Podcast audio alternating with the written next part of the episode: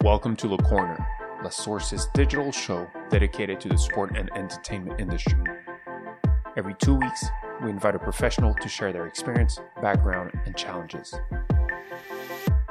The sport industry moves fast, and having their insights is the best way to keep up to speed. Welcome to Le Corner.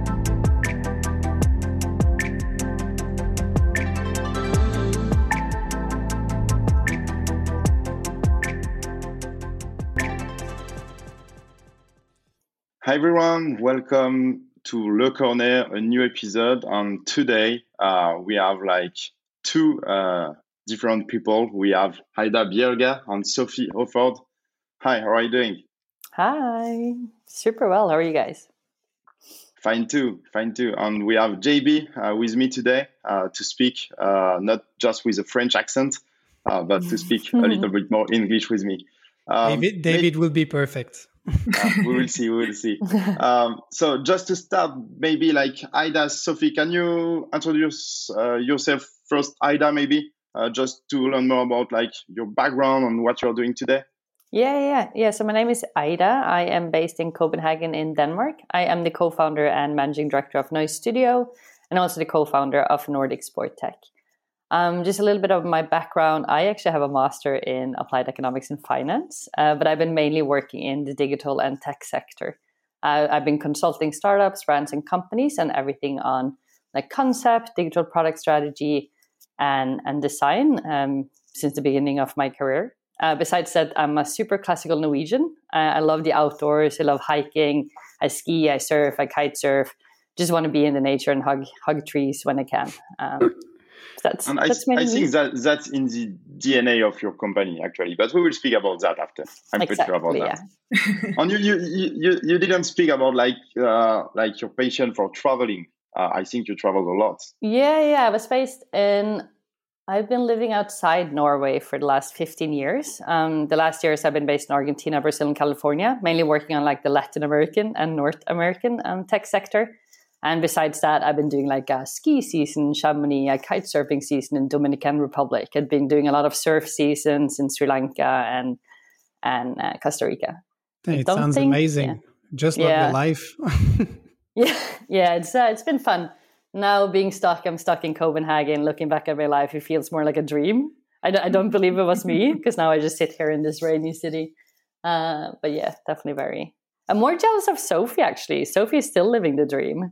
Uh, um, yeah, maybe I'm living the dream. I am. Hi, I'm Sophie, and I am currently based in the French Alps in the Portes du Soleil in uh, a ski resort called Morzine. Um, we have had a white season here uh, this season, so or season blanche they say in French. Um, yeah, so the ski the ski lifts have not been running, so I have been doing a lot of ski touring and walking up the mountains, which has been uh, super interesting. But yeah, so my background is in skiing. I've skied from a young age, and I dabbled in freestyle and ski racing competitions. So I always knew I wanted to be involved in the action sports industry. Um, so after university, I got a job at Monster Energy, uh, working in their marketing department doing action sports and motorsports events and and, and marketing projects. Um, and then from there, I moved back out to the Alps and started working as the global head of marketing at a ski company called Planks. Um, which involved working on some incredible projects, working with some really cool athletes. Um, so yeah, the outdoors has always really been a passion of mine. And they say if you work in your passion, then you won't work a day in your life. So um, hoping to uh, to carry on with that at, at Noise. Cool. So for, for you, in fact, like Sophie, uh, it was like really a target to sport to, to, to work in the sport industry. Uh, Ida, if I'm not wrong, like you didn't start in to work in the sport industry at the beginning of your career. Uh, what brought you into this sector actually? And actually, if I can ask, like you, you mentioned economics and finance, which yeah. is quite unusual in terms of like university background. Yeah, I think I've always been um, quite nerdy on the mathematics. Um, so I always been like an A student and everything maths and uh, one of my friends told me if I wanted to like continue to travel the world and just do what I wanted to do, um, it was a good idea to get a business education because then you could live abroad uh, and study abroad and work abroad. So she tricked me into business, and then I, I just have a good like a flair for numbers. Um, so I wanted to take the most um, difficult master there was, and that was finance. So it's, uh, it's not a traditional background, but that's how I ended up with a finance degree, um, and it did pretty well. Um, but after graduating, I figured out finance, investment banking is not for me. So I went straight into the tech industry, moved to Buenos Aires, worked because uh, Buenos Aires is like the Silicon Valley of Latin America. Um, so I worked for a large agency down there on everything strategy, design, and technology, and that's where I became super interested in like digital and tech. Um, that agency worked with all the verticals, everything from like finance tech, which I tend to get. My my boss would give me the finance clients, um, I would get health tech, e-commerce, and then once in a while like a sport tech clients. Um, and I really noticed like it was the sport tech people that I connected with. I think their projects were more fun. I just felt they were more relaxed. There was a stronger passion behind the sport tech um, mm. collaborations, um, and that's where I think that's where I just realized what I wanted to work with. Um, and at the same agency, I became super good friends with my two current co-founders. One of them is a big surfy, and he he had a skateboard uh, skateboard company on the side as well. And the other guy is an Argentinian rugby and football player, so like a strong passion for that, uh, like for everything football. Um, and the three of us had the same dream. We just wanted to work with sport and outdoors. Uh, we really just wanted. We thought those brands were fun. We felt that's where we like had the most fun uh, in our old agency. So we left that and started Noise together. But um, I guess like your, your background like is quite useful. In fact, like to speak about like uh, investment, to speak uh, with different startup, uh, with like different goals. In fact, to achieve depending on like their maturity and stuff like that.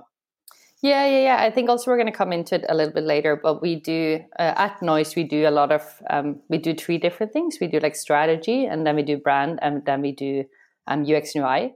So we have we mainly put together our teams uh, to have like different heads in the different teams and the different mm-hmm. projects and i tend to support on a lot of like the business or growth or research or strategy because um, that's really my strong side and and sophie for example is one of our strategists so she works on a lot of the concepts and the creative thinkings um, mm-hmm. then we have mm. designers and ux ui designers or brand designers uh, but we definitely put a lot of importance on like um, the strategy behind or the business behind uh, your company before you go into, for example, coding or app development or. Uh, mm. or yeah. And so you have three co-founders at Noise, if I understand well, or not? Yes. So it's yeah. me. Um, I am the managing director with my business background. Mm-hmm. And then we have I have two design co-founders. Uh, we have Santiago, which is the design director, expert in UX UI, and then we have Felipe, which uh, is the creative director, and he's more of like an arty guy and much more into like video concept, photography, um, illustrations, much more like an art arty head. Mm-hmm. Cool. cool. Uh, and you, Sophie, what motivates you to join IDA? Actually, like to to to, to join this this great adventure. How did I trick, trick you in, Sophie? yeah, actually, it was a friend of mine um, kind of introduced me to Noise, and I think the designs that they were doing and the stuff I was seeing that was coming out of Noise was super super interesting and super arresting and like quite different to what I'd seen in the sports, the outdoors, and the sport tech industry. Um, but I think most of all, like I met Ida and, and the co-founders, and they were just like an awesome bunch of people. Um, like every day working at Noise is, is a really good laugh, and everyone's down to earth. and I think like we all connect over sport and, and our passions and and the sports that we do and the projects that we work on. So um, yeah, just just an mm. amazing group of people doing something a bit different, I think, within the industry. So you don't you don't really feel that you're working. That's what you're saying. Like you you're part of a mm-hmm. family community and you just enjoy every day and that's it. Yeah, group of sure. friends. I don't really know why he is paying me to be honest. we don't. no, we just really feel like a group of friends. Like we are some of us never met each other in real life because we're 100% remote and we, we really like me and sophie actually never met but we really feel like we're we're just a That's good cool. bunch of friends that want to hang That's out cool. just for for our listeners what when was noise created just like yeah we were founded in european summer 2018 so we have our three year birthday yes. coming up in two months. And they say if you make it to three years, um, it's like a three year crisis, and then the next crisis is seven years. So we're just like three more months, and we're safe for another another few years. Good one. Um, um, um, okay, uh, thanks a lot, JB, for that because you, you spoke a little bit about the beginning of noise. Can, can you tell tell us like more about like the journey, uh, like what you did during like these first three years? Yeah, I think um, the first um, the first two years we were um, we were kind of it's, such a such a bad journey. The first two years we were kind of um, getting started, um, traveling a lot. Uh, we did what, a lot. Why like, bad journey? You were, you were just creative. Why bad journey? we were just a little bit. Um, we were just having a fun creating the, the company, being the three of us, uh, really working with uh, just a few, like one project at the time um, and doing a lot of surf seasons on the side. So one of us was based in Bali, the other one was based in Sri Lanka, and it was it was uh, a lot of work life balance. Um, and then I think COVID happened, and we were all sent home, and we um, got sent home from our like destinations, and we really started to wrap up the studio a little bit more. Um, so the last year uh, we've been experiencing a lot of growth, and we became very um, professional and doing a lot of like fun projects at the same time. So the first two years it was more like relaxed and just the three of us doing projects, and today we're a team of ten. Um, mm. A lot of athletes and outdoor enthusiasts, still all over the world, still in like our sport destinations, uh, but um, but working a little bit harder. So the, the, the, the, pandemic was really the pivot pivot year in terms of like making you a bit more mature or a bit more professional. Yes. I don't know. Okay. I think we were always professional. We were not. We were just more concerned about the work life balance, and mm. uh, we still have the work life balance, but we, um, but yeah. working hard on the side. Um, but yeah, so we're we're ten today. Uh, we're hundred percent remote. Um, we have people based where their sports are. So we have like one surfer in, in Bali, one in Sydney. We have Soph in the French Alps. Um, I'm stranded in Copenhagen. Uh, we have a yogi, which is in London. Um, so I think yeah, the, the last the last year been a lot of a lot of fun and a lot of development. Pretty sure about that. And, and can can you tell us more like about like what kind of project you you you you you led during the, the, the this great first three years, not the yeah. bad journey. I will I will hand this to Sophie. Uh, to tell you a little bit more about what Noise Studio is all about and what and what we're focused on today. Yeah, like as you just said, because we're kind of a bunch of sporties, we we really connect with like the clients that are also in the sport industry. Or I feel like at Noise, there's always one person that's done the sport that we're kind of working on, so we kind of like make that connection there. But um, I think we always try and work with um, ambitious sports and outdoor brands or companies that are uh, going into a stage of rapid growth or like an investment round or um, major change within the company and that's where like we can come in and really help and i think that's where we can make the biggest difference um, or that we can make the biggest difference. That's really exciting. Um, so yeah we have like partners in maybe 25 locations now all over the world um, in like mainly sports outdoors fitness nature sustainability um, and we always kind of try and um, blend our passions and like our main interest, which is brand and design, with digital and the outdoors. Um, so we're only ever really working with people that inspire us. And is it is it solely startups or is it more brands? Because I, I remember when you presented yourself, you said Monster. I mean, is it more brands in the outdoor that you are helping, or is it kind of a 50 50 or is it or is it also public authorities? I mean, I don't know if you're working potentially with ski resorts managed yeah, by do, public authorities, or I don't know. We do uh, we do a little bit of, of both. We do we started out working a lot with entrepreneurs and startups. Um, today our main focus is um, still startups, but maybe uh, maybe after their first investment round um, and small, mm-hmm. medium sized. So one of our biggest clients, I think, have 350 employees. So it's still like on the small, medium size.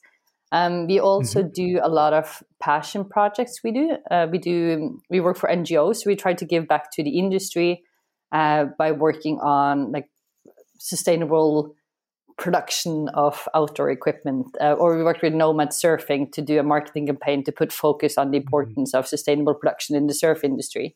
Um, so we try to give back to the industry and to give back to nature and to give back to our playgrounds by doing um, some a few projects per year dedicated to to nature, sports, and the outdoors. Um, so instead of giving like a little bit of our profit to one percent uh, for nature, we try mm-hmm. to to give a little bit of our design uh, or a little bit of, of our hours to help support good causes in this industry. Um, so yeah, our main partners is like founders, startups, entrepreneurs, small, medium-sized companies, and also kind of like NGOs or like companies for good. Uh, that's okay. where we help out. And and when you say, I remember you had different verticals, but what do you do for them? Is it because you mentioned a lot about the design and you know we love the nature, we love the sports, we do the sports, and do you put a design or do you create stories around those or what's what's the value proposition you have you, you you told me or you told us at the beginning like there's also the finance the strategy so if you have to guide us through the root of noise in terms of if if we are a startup or sme or or even a client of yours what what do you bring on the table yeah, so um, our main focus at Noise is brand and then UX and UI. So we kind of have okay. two departments. So on the brand side of things, we are involved in a wide range of collaborations from brand development, strategy, communication strategy, your typical design process like logo design, name creation, art direction, uh, color palette. Um, but then we also do like art direction for photography and video as well. And then on the UX and UI side, we work with clients on um, discovery, concept, digital strategy, fresh designs. Um, maybe they have an existing app and we um, bring a fresh kind of UI design to the app or um, build in new new features or elements into into an app or a landing page um, on the UX and UI side. So yeah, it, it really mm. depends on on the project and the client and and what their needs are and what their goals are as to how we kind of I say attack attack the project or the problem that we're trying to solve. Um, we don't really have like very strict processes at Noise. It really depends on on what project we're working on and, and what the client wants. But yeah. it, it will be like more one of project rather than like a long term relationship in terms of strategy, or uh, or do you have like we do both actually. Different kind maybe, of project. Yeah, Ida, maybe you can expand yeah. on that a little bit because we do both, don't we? Yeah, we do everything from like a smaller six weeks collaboration on like a specific marketing campaign um, to yeah, to, uh, or a, a, brand development to like long term yearly collaborations. So I think two of our most famous clients are Uplift uh, and Onyx out of California. They're both one of them is a remote coaching platform. The other one is a digital fitness um, application just bought by Cure Fit. And both of them, we've been ongoing partner for I think it's one and a half and two years um, starting out with a small collaboration on maybe the visual identity, but then going into being like a full-on creative partner on, on everything brand, everything UX UI, everything video production. Um, so it tends to, we also have like one of our main missions is to, uh, people like to work with people they like, and we feel it's from the both sides. So we, a lot of the collaborations we go into, we become very friendly with our partners. Uh, and we became become very supportive of their mission and what they're doing. Um, also, Sophie said, like we work with ambitious companies in rapid growth or major change, so they also we we really want to be part of this rapid growth. Um, become very friendly and and we don't want them to leave us and they don't want to leave us so it tends to go into like a long term long term relationship on a very friendly basis we're very informal informal in the company if you don't know this mm. And what, what, what are the next step for Noise Studio? Like, uh, I think like we are seeing like the end of the pandemic. Oh, I hope we are seeing that. Uh, what what are the next step for you? Like, do you want to still like grow like all around the world, travel again? Uh, do you have like new project in mind? Um, like for the studio, we always want to be a tight group of uh, like a tight little team. We never want to be more than fifteen, I think. So today we're ten.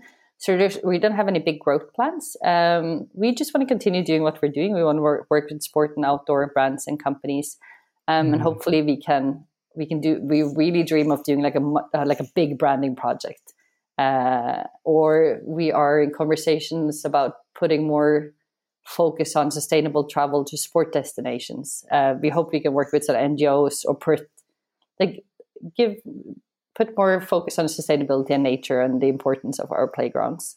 Um, mm. So we just actually want to continue doing what we're doing for for a long time.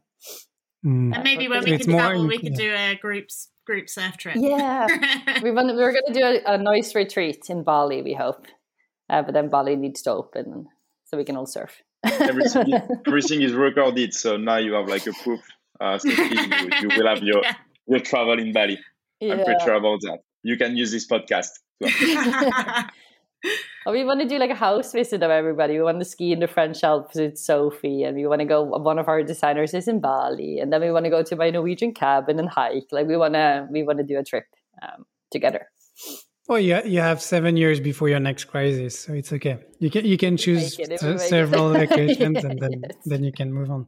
Just one one comment. It seems from what you say, like you've been taking it very much on the fly. Like it was coming in, and then you were building up relationship. It was, I mean, I guess that was working quite well, and and you keep going while new things are coming up. But it's not like, or it doesn't sound like you were really pushing in terms of like trying to find a brand or trying to address a specific needs or trying to be out there but it was rather some kind of incremental and coming at you is it because you find the sweet spot or you find the right um, i don't know how to say that but maybe the, the sweet spot at the time around tech around the brand around helping with the strategy and maybe the rise also of a new tech ecosystem and the startups where there was very few or not much offering or how would you see this from a more from your co-founder perspective in terms of like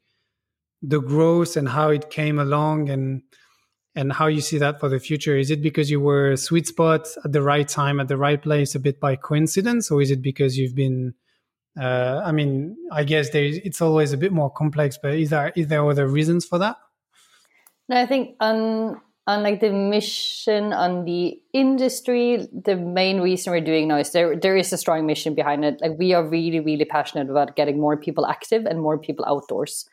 Um, and one one of the main reasons it's a personal passion from all of our co-founders we are very outdoorsy we are very sporty and we see the benefits of being in nature and being uh, an active person and we want to have more people doing that um, on the other on the other side I think one, more than a quarter of the world's population uh, is not like doing enough physical exercise. Mm-hmm. They're not active enough to stay healthy. So that's one thing. Like I think it's 1.7 billion people are not. They're just not active enough to be healthy.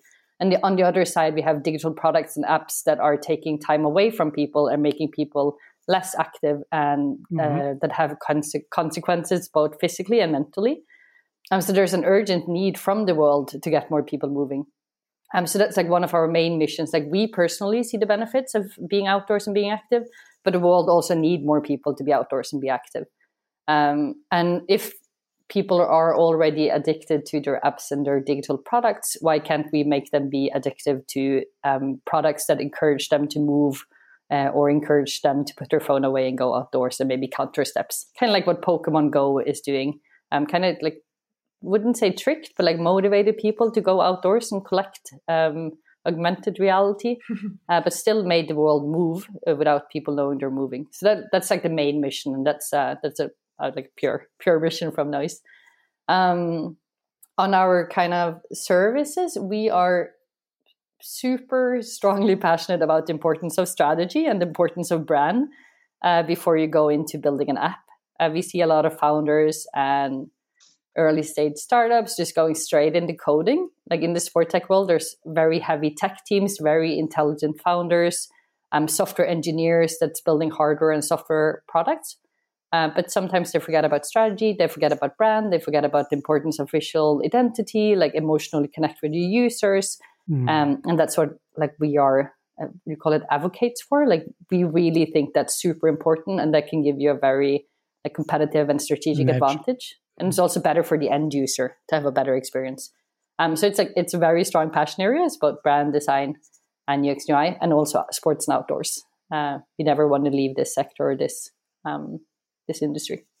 And, when when you are speaking about strategy, like what what are the key pillars that you are taking into account uh, when you are like building a strategy for for for your customers? Like, uh, are you like focus on data? You focus on like uh, A/B testing? Uh, what are you doing uh, if we need to speak about like a project, a specific project? Yeah, Soph is actually one of our strategists, so I'm gonna hand this over Yeah, to sure. the one who's sitting with all of the strategies we're doing. yeah, I think like at Noise, we don't, like I said earlier, we don't really have like a super hard process or like you know a checkbox of things we we tick off with with every client. And um, it's never the same. So I guess at Noise, the way we approach strategy is is always changing depending on the client, their problem, what they actually need, what the business goals might be. Um, so that will change how we approach it. Um, I guess it Noise, like the term strategy we use for for the effort, the research, the planning that goes behind the brand, the personality of the brand, the communication.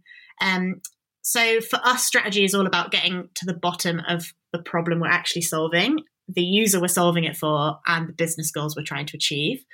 Um, and I think like our role as strategists to help the clients, it's it's a lot about listening um, to companies or figuring out what they want in a really down to earth way. So often we're kind of drawing out the personality and the ideas behind a brand that's that's always sitting there that maybe the client just hasn't quite figured out the the words to use for it or um, the, the way to express themselves yet. So our kind of job is to is to draw that out. Um, so yeah, looking at the things that are left unsaid, reading between the lines, and and figuring out how to position different businesses and brands, and and ultimately putting a strategy together that can help them grow to the next ten to twenty, however many years. Um, so yeah, I guess what we do it's it's more of a deep dive. We get like really knee deep into the ins and outs of a brand and, and its world. Um, we do we do market research, as you said, test like user testing, um, lots of conversations with users. We do interviews, brand workshops um, with like the founders or even kind of people that are employees that are working at the at the company, depending on depending on its size. Um, and it, I think then only by kind of doing all that research and, and really kind of getting involved in the brand can we find a meaningful difference that really works for the client um, and start creating like generating creative solutions. So we would believe like uh, developing that solid strategy at the beginning um, is where the magic can happen on the creative process afterwards. Um, for me i have one i don't know if it's a comment or questions but um, both of you just mentioned a bit like clearly and especially when you're working with early stage startups so with limited founders. Usually they come from the from the dev work. I mean they come from the the back end the technology behind it and they are usually the one coding and putting the things or the machinery together but they usually don't know or don't understand or don't see the value in terms of how you position your product what kind of not brand or what, how does it resonate? How do you put your value proposition outside to a certain market? How do you define your customer segment? So, for this pre-seed or even seed, uh, I would say companies usually they tend to forget it, and I think either you you, you referred to it as well. So, for for you, how is noise helping out them, or it seems like you are bringing on this kind of other component in terms of showcasing this value to them or in terms of putting them in the right direction? Is is that correct or yeah we have um, so again before before going into coding we do think it's important to lay the foundation and you can do that um, quite like an essential foundation or you can go much more deep into it. Um, so we like before coding we think it's important that you spend some time like looking at your strategy and market position then doing the brand then doing the visual identity and then doing the coding uh, when we work with limited funding, uh, we we do like a more high level workshop. Maybe we spend an hour together with our strategist, where they really just like pick the brain and and help coming up with some ideas or solutions. Mm-hmm. Um, then we go into like essential branding. Like it's very important to have like a, a good lo- logo and visual identity that stands you apart that you can roll out to all all your social platforms and everything you're doing, and not just doing the app so that the customer can recognize you again and again. Um, so we do like we try we try to do this like keep the same process and keep the same stages but maybe like minimize them or have them more like uh, really the essentials. And then if the founder or startup get funding you can always go back and do a revamp or refresh or mm-hmm. add to your visual identity um, or even like spend more time on on the strategy. Um, there's also a lot of stuff you can do up front you don't have to go to an agency. You can google online like strategy workshops or like market positioning or research. So a lot of stuff. Sometimes we just recommend like do this exercise with your team and come back to us. Um, or we try to like mm. the bootstrap kind of the processes we're doing if if they wanna if yeah. they have budget limitations. I'm I'm sorry to jump in again, Dave. Go ahead. And asking too many questions, but what is the most common mistakes you see? I mean, that's really I mean we I mean, at La Source, we we work with startups as well. We we try. I mean, and we've been working anyway for, for the past years with different startups. Uh, it's always good and interesting to hear other perspective and how people see the the startup eco- ecosystem, the tech tech ecosystem, and what is the most common. I don't know if it's mistakes, but if we have some entrepreneurs or people either launching or even doing a Series A or Series B, what would be the main advice, or what for you, Ida and, and Sophie, what what are the most common mistakes you see, and how you would address them quite quickly? Um, I I think it's the same for like entrepreneurs and startups. I think it's a little bit like um, spend spend some time thinking about the strategy and visual identity before you go into coding. You don't have to do a lot, but it's it's kind of like if you would compare it to another industry, it's kind of like starting to build your house without um, even drawing it up yourself or like talking to an architect. Mm. You don't want to just like start building or like start hammering. Um, so you can either do it yourself, like try to draw a little bit or think about it. Um, and for like small, medium size, we can like branding, brand development, and having a brand and having like giving the same the end user the same experience on all your platforms uh, and have a, like a good story and tell that story well um, we think it's one of it's not the biggest mistake but like the biggest advantage you can get so if you're an entrepreneur startup put some thoughts into strategy and why you're doing it. Um, and if you're a small medium size, maybe maybe work with an agency or hire in house someone who's like really passionate about brand and story and how to communicate it. Because we really think that's that's where there's like um I, I wonder if we're going to come into this a little bit later, but that's where we see the opportunity in sport and outdoors. Like focus focus more on brand and story.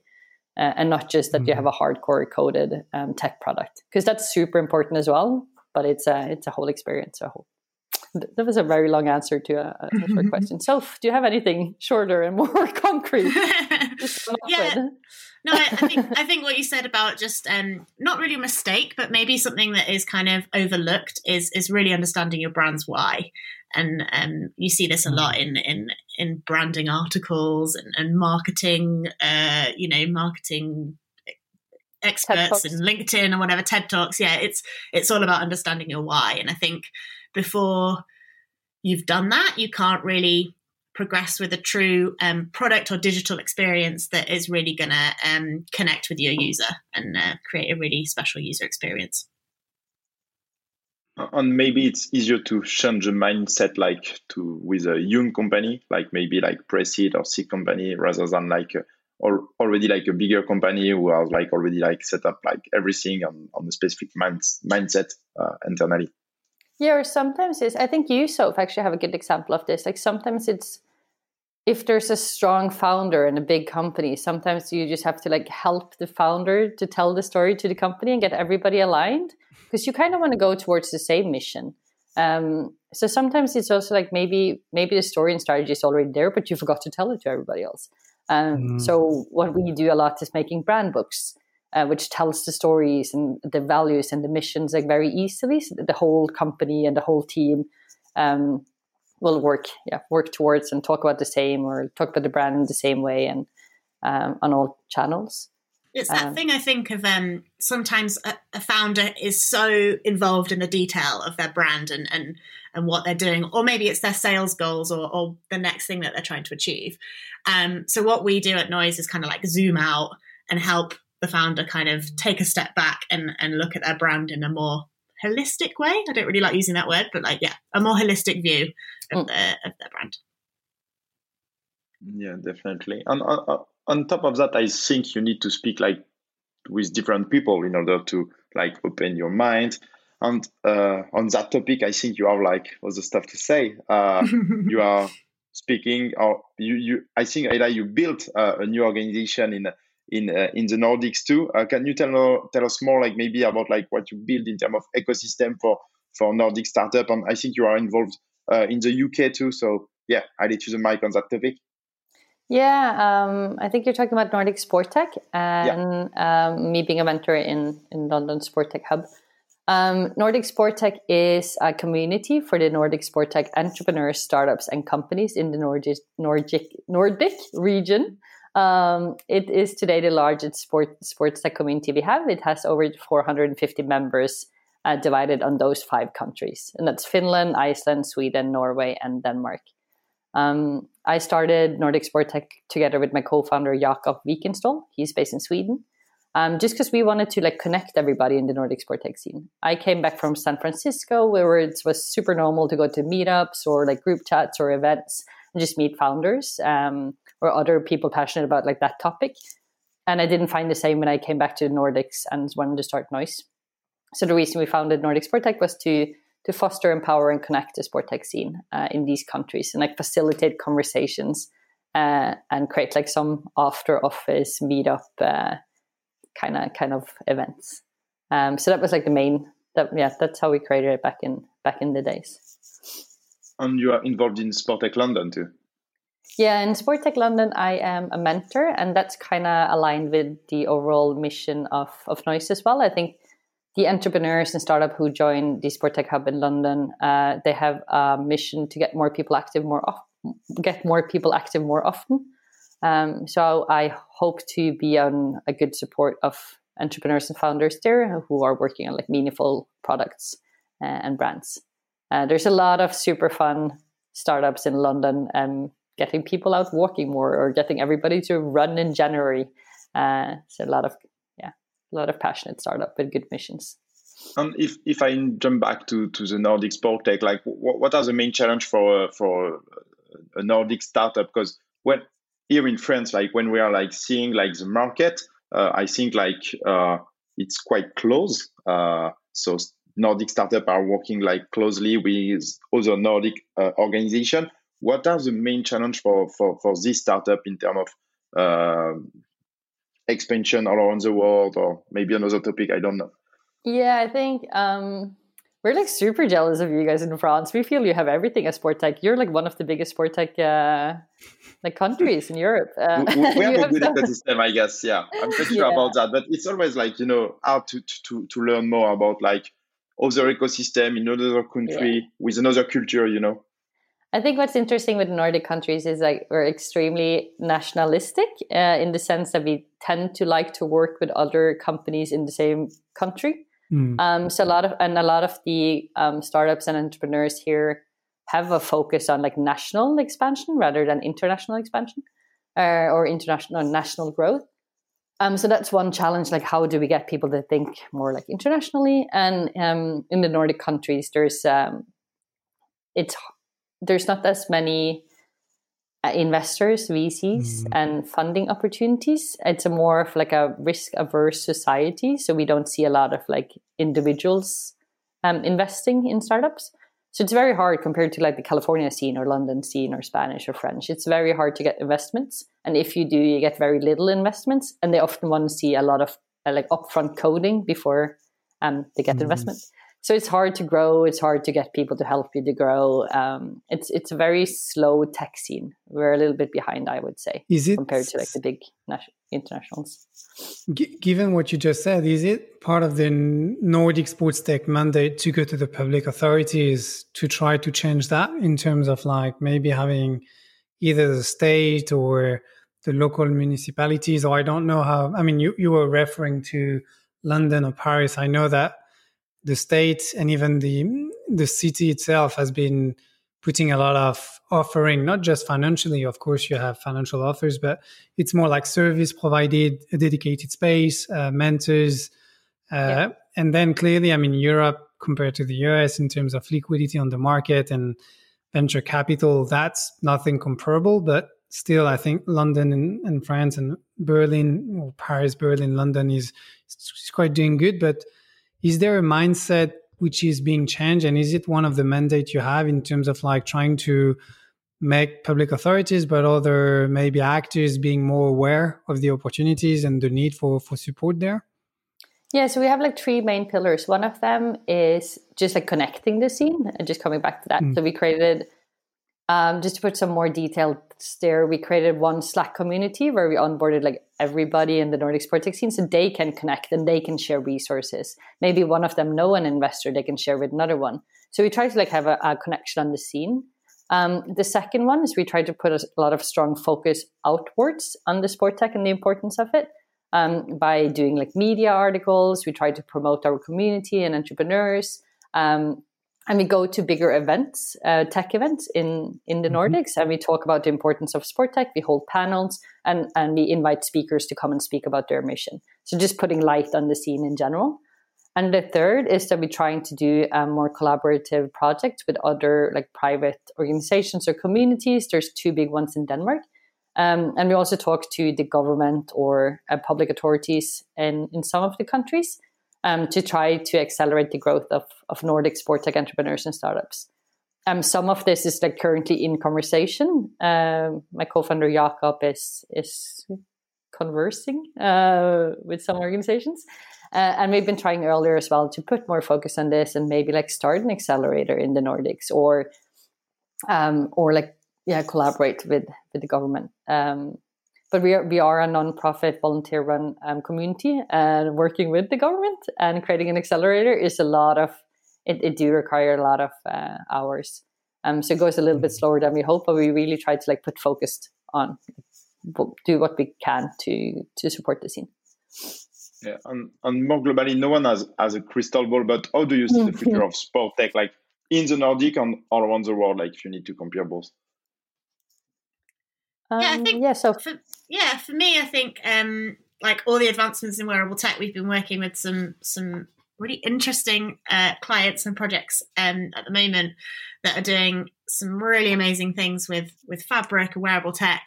Um, so I think with that and like the kind of intuitive apps, AI, um, all that kind of thing, that sports tech is only really going to become more seamlessly integrated into our everyday lives. Kind of, we're going to see it you know, like a few years ago, no one would think that you you would wear an Apple Watch that that measures your heart rate. You know, so I think these things are just going to become more and more normal to us and more and more integrated. Yeah, I think I yeah we're seeing there's so much fun innovation, so many cool startups, and so much stuff happening in the sport tech scene. And just the last two three years, it's like it's been developing so fast. Um, so I I don't know what I'm seeing, but I really hope that um, the outdoor tech industry can pick up as well. Same speed as like fit tech and sport tech. So hope to see more outdoor, uh, and we also hope to see more products that get people moving, that get people more physical active, and that triggers behavioral change. Um, right now at Noise, we're working on on one application that hopefully is going to get like 36 million Southeast Asians to move more often. Uh, and we really think like getting more people to move more often create happier, healthier, and more active people in general. Um, so maybe that's not what's going to happen, but that's what we really, really hope and, and will work mm. for. Uh, I, I, had one question around this because you referred that through noise, but also Sportic, uh, I mean, sports, uh, the Nordic sports tech and also the London tech hub you have is like the need to be physically active, uh, have an mm. active lifestyle. Uh, and part of noise is like we love sports. We do we do the sports, and and we are we're like this. I mean, I've been working quite for some time at UEFA. Uh, one of the key reasons for sports federation to exist is actually to increase participation and so the sports. And we we were quite a lot discussing since 2019 about digital. So the link between the physical and the digital space. And for me, I would like to to ask you, like, how do you see that? I mean, the convergence between physical and digital, and uh, what you were just referring to is it is it about mm. nudging? So are you trying to quite uh, in a good way trying to put people uh, in an active lifestyle? Or and how do you see the role of of digital? Because at the end of the day digital and you were you were saying it is taking us from from the outside uh, is putting us on a couch or is putting us like being inactive and yeah it's it's funny because at the same time it it might be part of the solution to push us back into being active outside so how do you see that and how do you see the the evolution going forward yeah, this was this was actually one of my big passion areas. I think, like pre-COVID, uh, I would hold panels around the world, interviewing like three, always in, uh, inviting three speakers to come. One from uh, like a big company, one from a outdoor company, and one from a sport company, and then talking about like the importance of digital and sports and what they are doing to make more people active through their application or through esports. Because mm. it is a very it's a very interesting topic. Um, but it can be everything from, again, the classical example of Pokemon Go, um, getting kids to download an application and go out and play. Um, but then, yeah, go out and play, uh, but then they're actually moving and they're being active. Uh, there's one guy up in Sweden, uh, it's called Just Football. He's doing the same. He's kind of like merging the digital and the physical world. So mm-hmm. a kid creates a player on Just Football. Uh, where he gets like points and his uh, profile advan- advances. Uh, but he have to go out and play in real life to get more points and become a better player. And then when he becomes a better player, he can go back into the app and play on other teams. So it's like a mix of how can they do the digital play, but add some physical. Um, other stuff is there's some guys down in Australia who have I forgot the name of their platform, but they have an um, a kind of an Airbnb for extreme sport equipment. Um, so like extreme sport is a super high investment uh, industry. Like if I want to start kite surfing, it's uh, two thousand euros. Not everybody can start kite surfing. Mm. So they started like a sharing platform of extreme sport gear, or like also a gear rental that you can just go and you can get like a like a subscrip- subscription card, kind of what you get to libraries, and go and just rent the gear. Um, so you have more access access to outdoors and extreme sports. That's a way of using digital to get more people into nature and into sports. So either you can do it like on an app basis, triggering people to be more active through gamified elements or um, digital motivations, or you can just like facilitate how easy it is to get to the sports or how easy it is to get the gear to do the sport. Um, yeah, there's a lot of different applications that can go on forever. you, you probably don't want to. I know that's, that's super great. interesting. Yeah, definitely, yeah. and we can see like how the how the market is moving to. Um, yeah, definitely we can see like plenty of new opportunities to to to, to make people move again. Yeah, so much fun can great. happen. yeah, exactly. That's why we never want to leave this space. It's just advancing and getting better. Um, but yeah. Um, Ida, Sophie, like just before to maybe like finish this podcast, like, do you want to add something? Like, do you have like something to share with us to finish? So. you, you, you, you can like speak about like your next travel or like just like you know you know like you started like to speak about traveling and doing like great stuff so like i think I like think, um, everyone was like dreaming right now oh yeah i'm dreaming of vacation i'm going to take my first vacation in three years um, but I'm, I'm hiking 220 kilometers um, in sweden without wi-fi that's nice. my next dream giving all my work to sophie nice for two weeks what are you dreaming of, Sophie? yeah, I guess um, I'm just looking forward to a summer in the Alps. To be honest, um, yeah, hiking, mountain biking. Um, I, I I broke my back actually last summer, so I'm I'm looking forward to to getting back into the sport. Using it again this this summer. Yeah. Um, right, cool. That, JB, do you want to add something? Yeah, I think I have a key takeaway from this podcast. It's really like I think we need to rethink our cultural way of doing things at La Source. I mean, we're very much onto the remote. We are 100% remote ourselves at the moment, but I like the kind of outdoor sport culture that, that you have. And it doesn't seem to be a problem to be in 25 different or working with 25 different locations and being anywhere. So I think that's quite, that's quite inspiring as well to see in terms of like bridging the, the passion and in the daily work and what you're putting in terms of culture within noise. So that's really refreshing from my from my standpoint. Yeah, I can actually add one thing there that we've been talking about a lot. Like we think it's just since we're in the sport and outdoors, we think it's super important that you understand the sport and outdoors. Like it's very hard to design a ski product if you never skied, or like design like you would probably go to maybe a, a Berlin agency if you want to design like a like some what do you call it hipster coffee brand. But if you want to do really do like an outdoor avalanche app or do something for football, it's it's important to understand the passion and and have tried the sport. Maybe maybe you don't have to have tried all the sports, but it's Yeah. it's hard to Practice. design skiing and surfing if you never tried a wave. Um, so that's that's why we, that's why we think it's important to be remote so we can do the sport if we're going to design the sport. Um, and it's working so far. Like So, it. Yeah, you should try. I think, and I think that's perfect conclusion. You know, like we have no, nothing more to say. Like that's, that's perfect. and, and thanks a lot, Ida. Thanks a lot, Sophie, for your time today. Uh, Thank you guys for the laugh. Thank you all for listening to us. Hope you enjoyed this talk. Uh, and see you soon for a, for a new episode. Bye bye, Ida. Bye bye, Sophie. Ciao. Thanks. Le corner.